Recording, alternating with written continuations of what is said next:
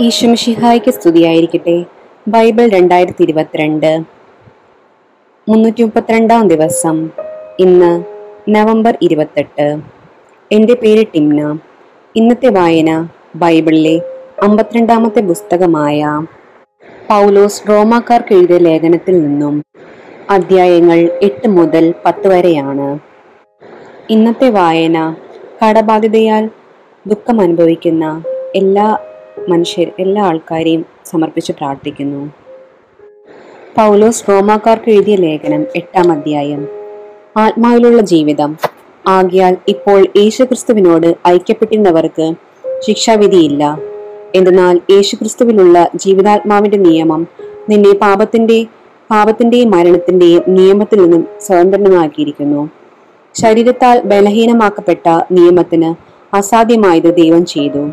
അവിടുന്ന് തന്റെ പുത്രനെ പാപരി പാപപരിഹാരത്തിനു വേണ്ടി പാപകരമായ ശരീരത്തിന്റെ സാദൃശ്യത്തിൽ അയച്ചുകൊണ്ട് പാപത്തിന് ശരീരത്തിൽ ശിക്ഷ വിധിച്ചു.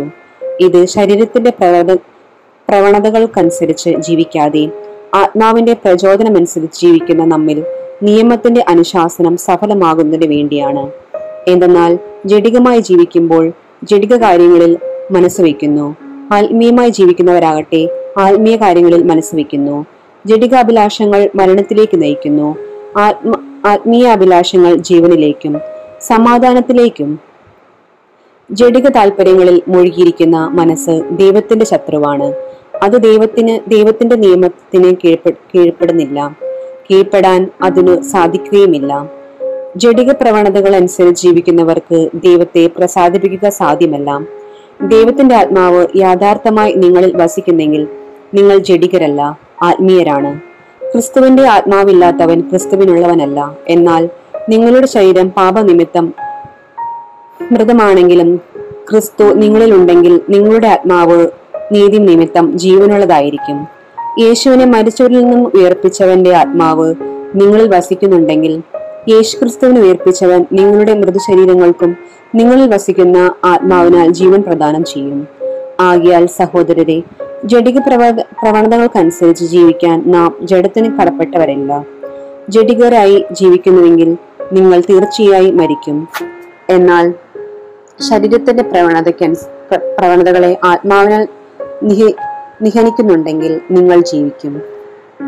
ദൈവാത്മാവിനാൽ നയിക്കപ്പെട്ടവരെല്ലാം ദൈവത്തിന്റെ പുത്രന്മാരാണ്. നിങ്ങളെ വീണ്ടും ഭയത്തിലേക്ക് നയിക്കുന്ന അടിമത്തത്തിന്റെ ആത്മാവിനെയല്ല മറിച്ച് പുത്രസ്വീകരണത്തിന്റെ ആത്മാവിനെയാണ് നിങ്ങൾ കൈക്കൊണ്ടിരിക്കുന്നത്. ഈ ആത്മാവ് മൂലമാണ് നാം ആബാ പിതാവേ എന്ന് വിളിക്കുന്നത്. നാം ദൈവത്തിന്റെ മക്കളാണെന്ന് ഈ ആത്മാവ് നമ്മുടെ ആത്മാവിനോട് ചേർന്ന് സാക്ഷി നൽകുന്നു. നാം മക്കളെങ്കിൽ അവകാശികളുമാണ്. ദൈവത്തിന്റെ അവകാശികളും ക്രിസ്തുവിന്റെ കൂട്ടവകാശികളും കൂട്ടവകാശികളും. എന്തെന്നാൽ അവനോടൊപ്പം ഒരിക്കൽ മഹ- മഹത്വപ്പെടേണ്ടതിന് ഇപ്പോൾ അവനോട് കൂടെ നാം പീഡ അനുഭവിക്കുന്നു. വെളിപ്പെടാനിരിക്കുന്ന മഹത്വം. നമുക്ക് വെളിപ്പെ വെളിപ്പെടാനിരിക്കുന്ന മഹത്വത്തോട് തുലനം ചെയ്യുമ്പോൾ ഇന്നത്തെ കഷ്ടതകൾ നിസ്സാരമാണെന്ന് ഞാൻ കരുതുന്നു. സൃഷ്ടപ്രപഞ്ച പ്രപഞ്ചം ദൈവമക്കളോട് വെളിപ്പെട്ട് പെടുത്തലിന് ആകാംക്ഷയോടെ കാത്തിരിക്കുന്നു. അത് വ്യർത്ഥതയ്ക്ക് അമ അടിമപ്പെട്ടിരിക്കുന്നു. സ്വന്തം ഇഷ്ടത്താലല്ല. പ്രത്യാശ കൊടുത്ത് അതിനെ അധീനമാക്കിയവന്റെ അഭീഷ്ടപ്രകാരം സൃഷ്ടിജ ജീർണതയുടെ അടിമത്തത്തിൽ നിന്നും മോചിതമാകുകയും ദൈവമക്കളുടെ സ്വാതന്ത്ര്യം പ്രാപിക്കുകയും ചെയ്യും. സമസ്ത സൃഷ്ടികളും ഒന്നു ചേർന്ന് ഇതുവരെയും ഈട്ടുനോവ് അനുഭവിക്കുകയും നെടുവീർപ്പെടുകയും ചെയ്യുന്നു. എന്ന് നമുക്കറിയാം. സൃഷ്ടി മാത്രമല്ല ആത്മാവിന്റെ ആദ്യഫലം ലഭിച്ചിരിക്കുന്ന നാം നമ്മുടെ ശരീരങ്ങളുടെ വീണ്ടെടുപ്പാകുന്ന പുത്ര പ്രതീക്ഷിച്ചുകൊണ്ട് ആന്തരികമായി വിലപിക്കുന്നു. ഈ പ്രത്യാശയിലാണ് നാം രക്ഷ പ്രാപിക്കുന്നത്. കണ്ടു കഴിഞ്ഞാൽ പിന്നെ പ്രത്യാശ പ്രത്യാശയല്ല. താൻ കാണുന്നതിനെ ഒരുവൻ എന്തിന് പ്രത്യ പ്രത്യാശിക്കണം?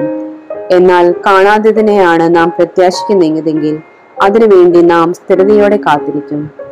നമ്മുടെ ബലഹീനതയിൽ ആത്മാവ് നമ്മെ സഹായിക്കുന്നു. വേണ്ട വിധം പ്രാർത്ഥിക്കേണ്ടതെങ്ങനെ എന്ന് നമുക്ക് അറിഞ്ഞുകൂടാ എന്നാൽ അവാച്യമായ നെടുവീർപ്പുകളാൽ ആത്മാവ് തന്നെ നമുക്ക് വേണ്ടി മാധ്യസ്ഥം വഹിക്കുന്നു. ഹൃദയങ്ങൾ പരിശോധിക്കുന്നവൻ ആത്മാവിന്റെ ഇംഗ ഇംഗിതം ഗ്രഹിക്കുന്നു. എന്തെന്നാൽ ആത്മാവ് ദൈവഹിതമനുസരിച്ചാണ് വിശുദ്ധവർക്ക് വേണ്ടി മാധ്യസ്ഥം വഹിക്കുന്നത്. ദൈവത്തെ സ്നേഹിക്കുന്നവർക്ക് അവിടുത്തെ പതി പദ്ധതി അനുസരിച്ച് വിളിക്കപ്പെട്ടവർക്ക് അവിടുന്ന് സകലവും നന്മയ്ക്കായി പരിണമിപ്പിക്കുന്നുവെന്ന് നമുക്കറിയാമല്ലോ. അവിടുന്ന് മുൻകൂട്ടി അറിഞ്ഞവരെ തന്റെ പുത്രന്റെ സാദൃശ്യത്തോട് അനുരൂപരാക്കാൻ മുൻകൂട്ടി നിശ്ചയിക്കുകയും ചെയ്തു. ഇത് തന്റെ പുത്രൻ അനേകം സഹോദരിൽ ആദിജാതനാകുന്നതിന് വേണ്ടിയാണ്. താൻ മുൻകൂട്ടി നിശ്ചയിച്ചവരുടെ നിശ്ചയിച്ചവരെ അവിടുന്ന് വിളിച്ചു. വിളിച്ചവരെ നീതീകരിച്ചു. നീതീകരിച്ചവരെ മോത്തപ്പെടുത്തി ദൈവസ്നേഹം പാര്യം ഇതിനെക്കുറിച്ച് നാം എന്താണ് പറയേണ്ടത്? ദൈവം നമ്മുടെ പക്ഷത്തെങ്കിൽ ആര് നമുക്ക് എതിർ എതിര് നിൽക്കും? സ്വപുത്രനെ പോലും ഒഴിവാക്കാതെ നമുക്കെല്ലാവർക്കും വേണ്ടി അവനെ ഏൽപ്പിച്ചു തന്ന അവനോടുകൂടെ സമസ്തവും നമുക്ക് ദാനമായി നൽകാതിരിക്കുമോ? ദൈവം തിരഞ്ഞെടുക്കപ്പെട്ടവരുടെ മേൽ ആര് കുറ്റം ആരോപിക്കും? നീതീകരിക്കുന്നവൻ ദൈവമാണ്. ആരാണ് ശിക്ഷയിൽ ശിക്ഷാവിധി നടത്തുക? മരിച്ചവനെങ്കിൽ ഉദ്ദാനം ചെയ്തവനും ദൈവത്തിന്റെ വലതുഭാഗത്തിൽ നിന്ന് ഇരുന്ന് നമുക്ക് വേണ്ടി മാധ്യസ്ഥം വഹിക്കുന്നവനുമായ യേശു ക്രിസ്തു തന്നെയും ക്രിസ്തുവിന്റെ സ്നേഹത്തിൽ ഒരു ആരും നമ്മെ വേർപ്പെടുത്തും. ക്ലേശമോ ദുരിതമോ പീഡനമോ പട്ടിണിയോ നഗ്നതയോ ആപത്തോ വാളോ ഇങ്ങനെ എഴുതപ്പെട്ടിരിക്കുന്നു. നിന്നെ പ്രതി ഞങ്ങൾ ദിവസം മുഴുവൻ വിധിക്കപ്പെടുന്നു. കൊലയ്ക്കുള്ള ആടുകളെ പോലെ കരുതപ്പെടുകയും ചെയ്യുന്നു. നമ്മെ സ്നേഹിച്ചവൻ മുഖാന്തരം ഇവ ഇവയിലെല്ലാം നാം പൂർണ വിജയം വരിക്കുന്നു. എന്നാൽ മരണത്തിനോ ജീവനോ ദൂതന്മാർക്കോ അധികാരികൾക്കോ ഇക്കാലത്തുള്ളവയ്ക്കോ വരാനിരിക്കുന്നവയ്ക്കോ ശക്തികൾക്കോ ഉയരത്തിനോ ആഴത്തിനോ മറ്റേതെങ്കിലും സൃഷ്ടിക്കോ നമ്മുടെ കർത്താവായ യേശു ക്രിസ്തുവിലുള്ള ദൈവസ്നേഹത്തിൽ നിന്ന് നമ്മെ വേർപെടുത്താൻ കഴിയില്ലെന്ന് എനിക്കുറപ്പുണ്ട്. ഇസ്രായേലിന്റെ തെരഞ്ഞെടുപ്പ്. ഞാൻ ക്രിസ്തുവിനെ മുൻനിർത്തി സത്യം പറയുന്നു. വ്യാജം പറയുകയല്ല. എന്റെ മനസാക്ഷിയും പരിശുദ്ധാത്മാവിനാൽ പ്രചുരിതമായി എനിക്ക് സാക്ഷ്യം നൽകുന്നു. എനിക്ക് ദുഃഖവും ഹൃദയത്തിൽ അടങ്ങാത്ത വേദനയുമുണ്ട്. വംശമുറയുന്ന വംശമുറയനുസരിച്ച് തന്നെ എനിക്കുറ്റവരായ സഹോദരങ്ങൾ ഞങ്ങൾക്ക് ഉപകരിക്കുമെങ്കിൽ ശപിക്കപ്പെട്ടവനെന്നും ക്രിസ്തുവിനെന്നും വിച്ഛേദിക്കപ്പെട്ടവനുമാകാൻ ഞാൻ ആഗ്രഹിക്കുന്നു. അവർ ഇസ്രായേൽ മക്കളാണ്. പുത്രസ്ഥാനവും മഹത്വവും ഉടമ്പടികളും നിയമത്തിന്റെ അവകാശവും ശുശ്രൂഷയും വാഗ്ദാനങ്ങളും അവരുടേതാണ്. പൂർവപിതാക്കന്മാരും അവരുടേത്. ക്രിസ്തുവും വംശമുറയ്ക്കും അവരിൽ നിന്നുള്ളവ തന്നെ. അവർ സർവാധിപനായ ദൈവവും എന്നേക്കും വാഴ്ത്തപ്പെട്ടവനുമാണ്. ആമേൻ. ദൈവത്തിന്റെ വചനം ഒരിക്കലും പരാജയപ്പെട്ടിട്ടില്ല. എന്തെന്നാൽ ഇസ്രായേൽ വംശജരെല്ലാം ഇസ്രായേൽക്കാരല്ല. അബ്രാഹത്തിന്റെ സന്തതിയായതുകൊണ്ട് അവരെല്ലാം മക്കളായിരിക്കണമെന്നില്ല.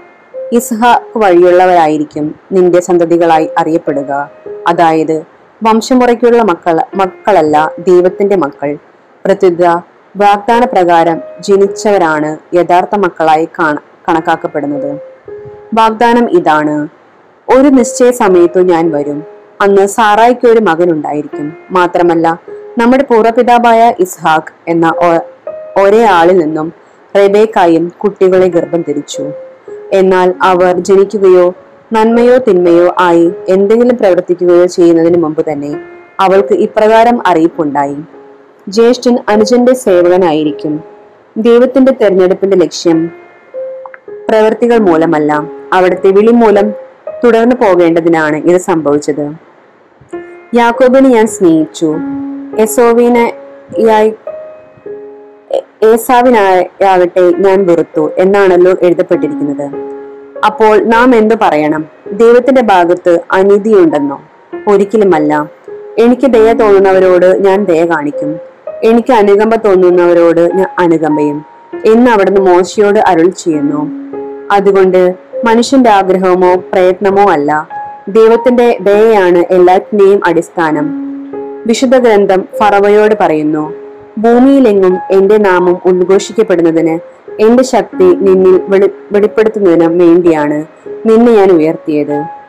താൻ ഇച്ഛിക്കുന്നവരോട് അവിടുന്ന് കരുണ കാണിക്കുന്നു. അതുപോലെ താൻ ഇച്ഛിക്കുന്നവരെ കഠിന ഹൃദയരാക്കുകയും ചെയ്യുന്നു. കോപവും കാരുണ്യവും അപ്പോൾ നിങ്ങൾ എന്നോട് ചോദിച്ചേക്കാം. അങ്ങനെയെങ്കിൽ അവിടുന്ന് എന്തിന് മനുഷ്യനെ കുറ്റപ്പെടുത്തണം? അവിടുത്തെ ഹിതം ആർക്കു തടുക്കാൻ കഴിയും? ദൈവത്തോട് വാഗ്ദാനം നടത്താൻ മനുഷ്യ നീ ആരാണ്? നീ എന്തിനാണ് എന്നെ ഈ വിധത്തിൽ നിർമ്മിച്ചത് എന്ന് പാത്രം കുശവനോട് ചോദിക്കുമോ? ഓരോ കളിമൺ പിണ്ടത്തിൽ നിന്നും ശ്രേഷ്ഠമോ ഹീനമോ ആയ ഉപയോഗത്തിൽ നിന്നും ത്തിലുള്ള പാത്രങ്ങൾ നിർമ്മിക്കാൻ കുശവന് അവകാശമില്ലേ? ദൈവം തന്റെ ക്രോധം വെളിവാക്കാനും ശക്തി അറിയിക്കാനും ആഗ്രഹിച്ചുകൊണ്ട് നശിപ്പിക്കപ്പെട്ട നശിപ്പിക്കപ്പെടാൻ വേണ്ടി നിർമ്മിച്ച ക്രോധപാത്രങ്ങളോട് വലിയ ക്ഷമ കാണിച്ചെങ്കിൽ അതിലെന്ത്? അത് താൻ മഹത്വത്തിനായി മുൻകൂട്ടി തയ്യാറാക്കിയിരുന്ന കൃപാപാത്രങ്ങൾക്ക് വേണ്ടിയുള്ള തന്റെ മഹത്വത്തിന്റെ സമ്പത്തി വെളിപ്പെടുത്താൻ വേണ്ടിയാണ്. യഹൂദിൽ നിന്നും മാത്രമല്ല വിജാതിയിൽ നിന്നും കൂടി വിളിക്കപ്പെട്ട നമ്മളും ആ പാത്രങ്ങളിൽ പെടുന്നു. അവിടുന്ന് ഹോസിയ വഴി അരുളി ചെയ്തതുപോലെ എന്റെ ജനമല്ലാത്തവരെ എന്റെ ജനം എന്ന് ഞാൻ വിളിക്കും.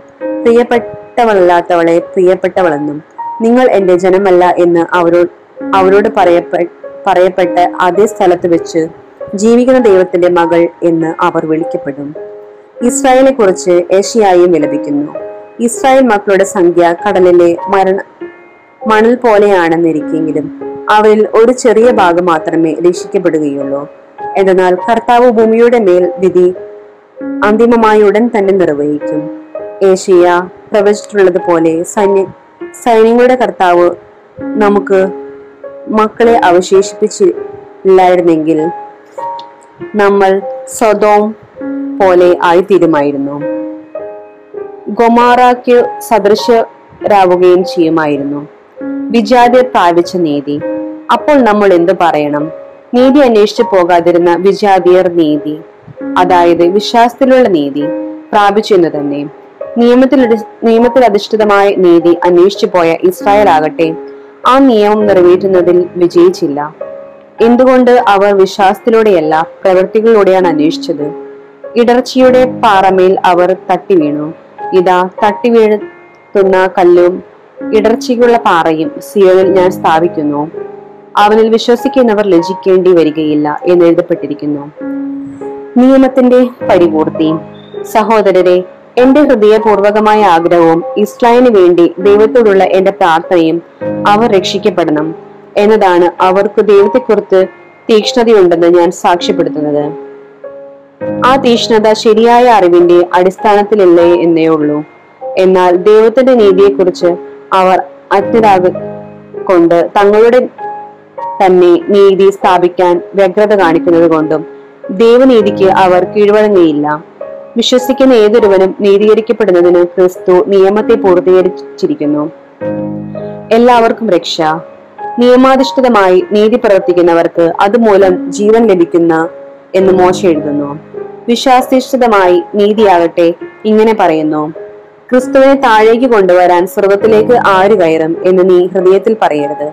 അഥവാ ക്രിസ്തുവിനെ മരിച്ചവരിൽ നിന്നും ഉയർത്താൻ പാതാളത്തിലേക്ക് ആരിറങ്ങും എന്നും പറയരുത്. എന്നാൽ പിന്നെ എന്താണ് പറയേണ്ടത്?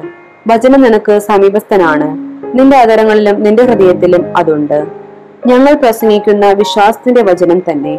ആകിയാൽ യേശു കർത്താവാണ് എന്ന് അതരം കൊണ്ട് ഏറ്റുപറയുകയും ദൈവം അവനെ മരിച്ചവരിൽ നിന്നും ഉയർപ്പിക്കുന്നു ഉയർപ്പിച്ചു എന്ന് ഹൃദയത്തിൽ വിശ്വസിക്കുകയും ചെയ്താൽ നീ രക്ഷ പ്രാപിക്കും. എന്തുകൊണ്ടെന്നാൽ മനുഷ്യൻ ഹൃദയം കൊണ്ട് വിശ്വസിക്കുകയും തന്മൂലം നീതീകരിക്കപ്പെടുകയും ചെയ്യുന്നു. അവൻ അതരം കൊണ്ട് ഏറ്റുപറയുകയും തന്മൂലം രക്ഷ പ്രാപിക്കുകയും ചെയ്യുന്നു. അവനിൽ വിശ്വസിക്കുന്ന ഒരുവന് ലജിക്കേണ്ടി വരികയില്ല എന്നാണല്ലോ വിശുദ്ധർ ഗ്രന്ഥം പറയുന്നത്. യഹൂദനും ഗ്രീക്കുകാരും ഗ്രീക്കുകാരനും തമ്മിൽ വ്യത്യാസമില്ല. ഒരുവൻ തന്നെ വിളിച്ചപേക്ഷിക്കുന്ന എല്ലാവരുടെയും മേൽ അവിടുന്ന് താൻ തന്റെ സമ്പത്ത് വർഷിക്കുന്നു. എന്നാൽ കർത്താവിന്റെ നാമം വിളിച്ചപേക്ഷിക്കുന്ന എല്ലാവരെയും രക്ഷ പ്രാപിക്കും. പ്രഘോഷണവും വിശ്വാസവും. എന്നാൽ തങ്ങൾ വിശ്വസിച്ചിട്ടില്ലാത്ത ഒരുവനെ അവർ എങ്ങനെ വിളിച്ചപേക്ഷിക്കും? ഒരിക്കലും കേട്ടിട്ടില്ലാത്തവനിൽ എങ്ങനെ വിശ്വസിക്കും? പ്രസംഗിക്കാനല്ലാതെ എങ്ങനെ കേൾക്കും? അയക്കപ്പെടുന്നില്ല എങ്കിൽ എങ്ങനെ പ്രസംഗിക്കും? സുശേഷം പ്രസംഗിക്കുന്നവരുടെ പാദങ്ങൾ എത്ര സുന്ദരം എന്നാണല്ലോ എഴുതപ്പെട്ടിരിക്കുന്നത്. എന്നാൽ എല്ലാവരും സുശേഷം അനുസരിച്ചില്ല. കർത്താവെ ഞങ്ങളുടെ സന്ദേശം കേട്ടിട്ട് വിശ്വസിച്ചവൻ ആരാണ്? എന്നേഷ്യ ചോദിക്കുന്നുണ്ടല്ലോ. ആകയാൽ വിശ്വാസം കേൾവിൽ നിന്നും കേൾവി ക്രിസ്തുവിനെ പറ്റിയുള്ള പ്രസംഗത്തിൽ നിന്നുമാണ്. എന്നാൽ അവർ കേട്ടിട്ടില്ല എന്ന് ഞാൻ ചോദിക്കുന്നു. കേട്ടിട്ടില്ല എന്ന് ഞാൻ ചോദിക്കുന്നു. തീർച്ചയായും ഉണ്ട്. എന്നാൽ അവരുടെ ശബ്ദം ഭൂമി മുഴുവനും വ്യാപിച്ചിരിക്കുന്നു. അവരുടെ വചനങ്ങൾ ലോകത്തിന്റെ സീമ സീമകൾ വരെയും ഞാൻ വീണ്ടും ചോദിക്കുന്നു. ഇസ്രായേൽ ഇത് ഗ്രഹിച്ചില്ലയോ? മുമ്പ് തന്നെ മോശ ഇങ്ങനെ പറയുന്നു ഒരു ജനതയല്ലാത്തവരോട് നിങ്ങളിൽ ഞാൻ അസൂയ ജനിപ്പിക്കും. ബുദ്ധിയില്ലാത്ത ഒരു ജനത ജനത്തെ കൊണ്ട് നിങ്ങളെ ഞാൻ പ്രകോപിപ്പിക്കും. യശയായും ധൈര്യപൂർവം പറയുന്നു എന്നെ തേടാത്തവർ എന്നെ കണ്ടെത്തി. എന്നെപ്പറ്റി അന്വേഷിക്കാത്തവർക്ക് ഞാൻ എന്നെ വെളിപ്പെടുത്തി.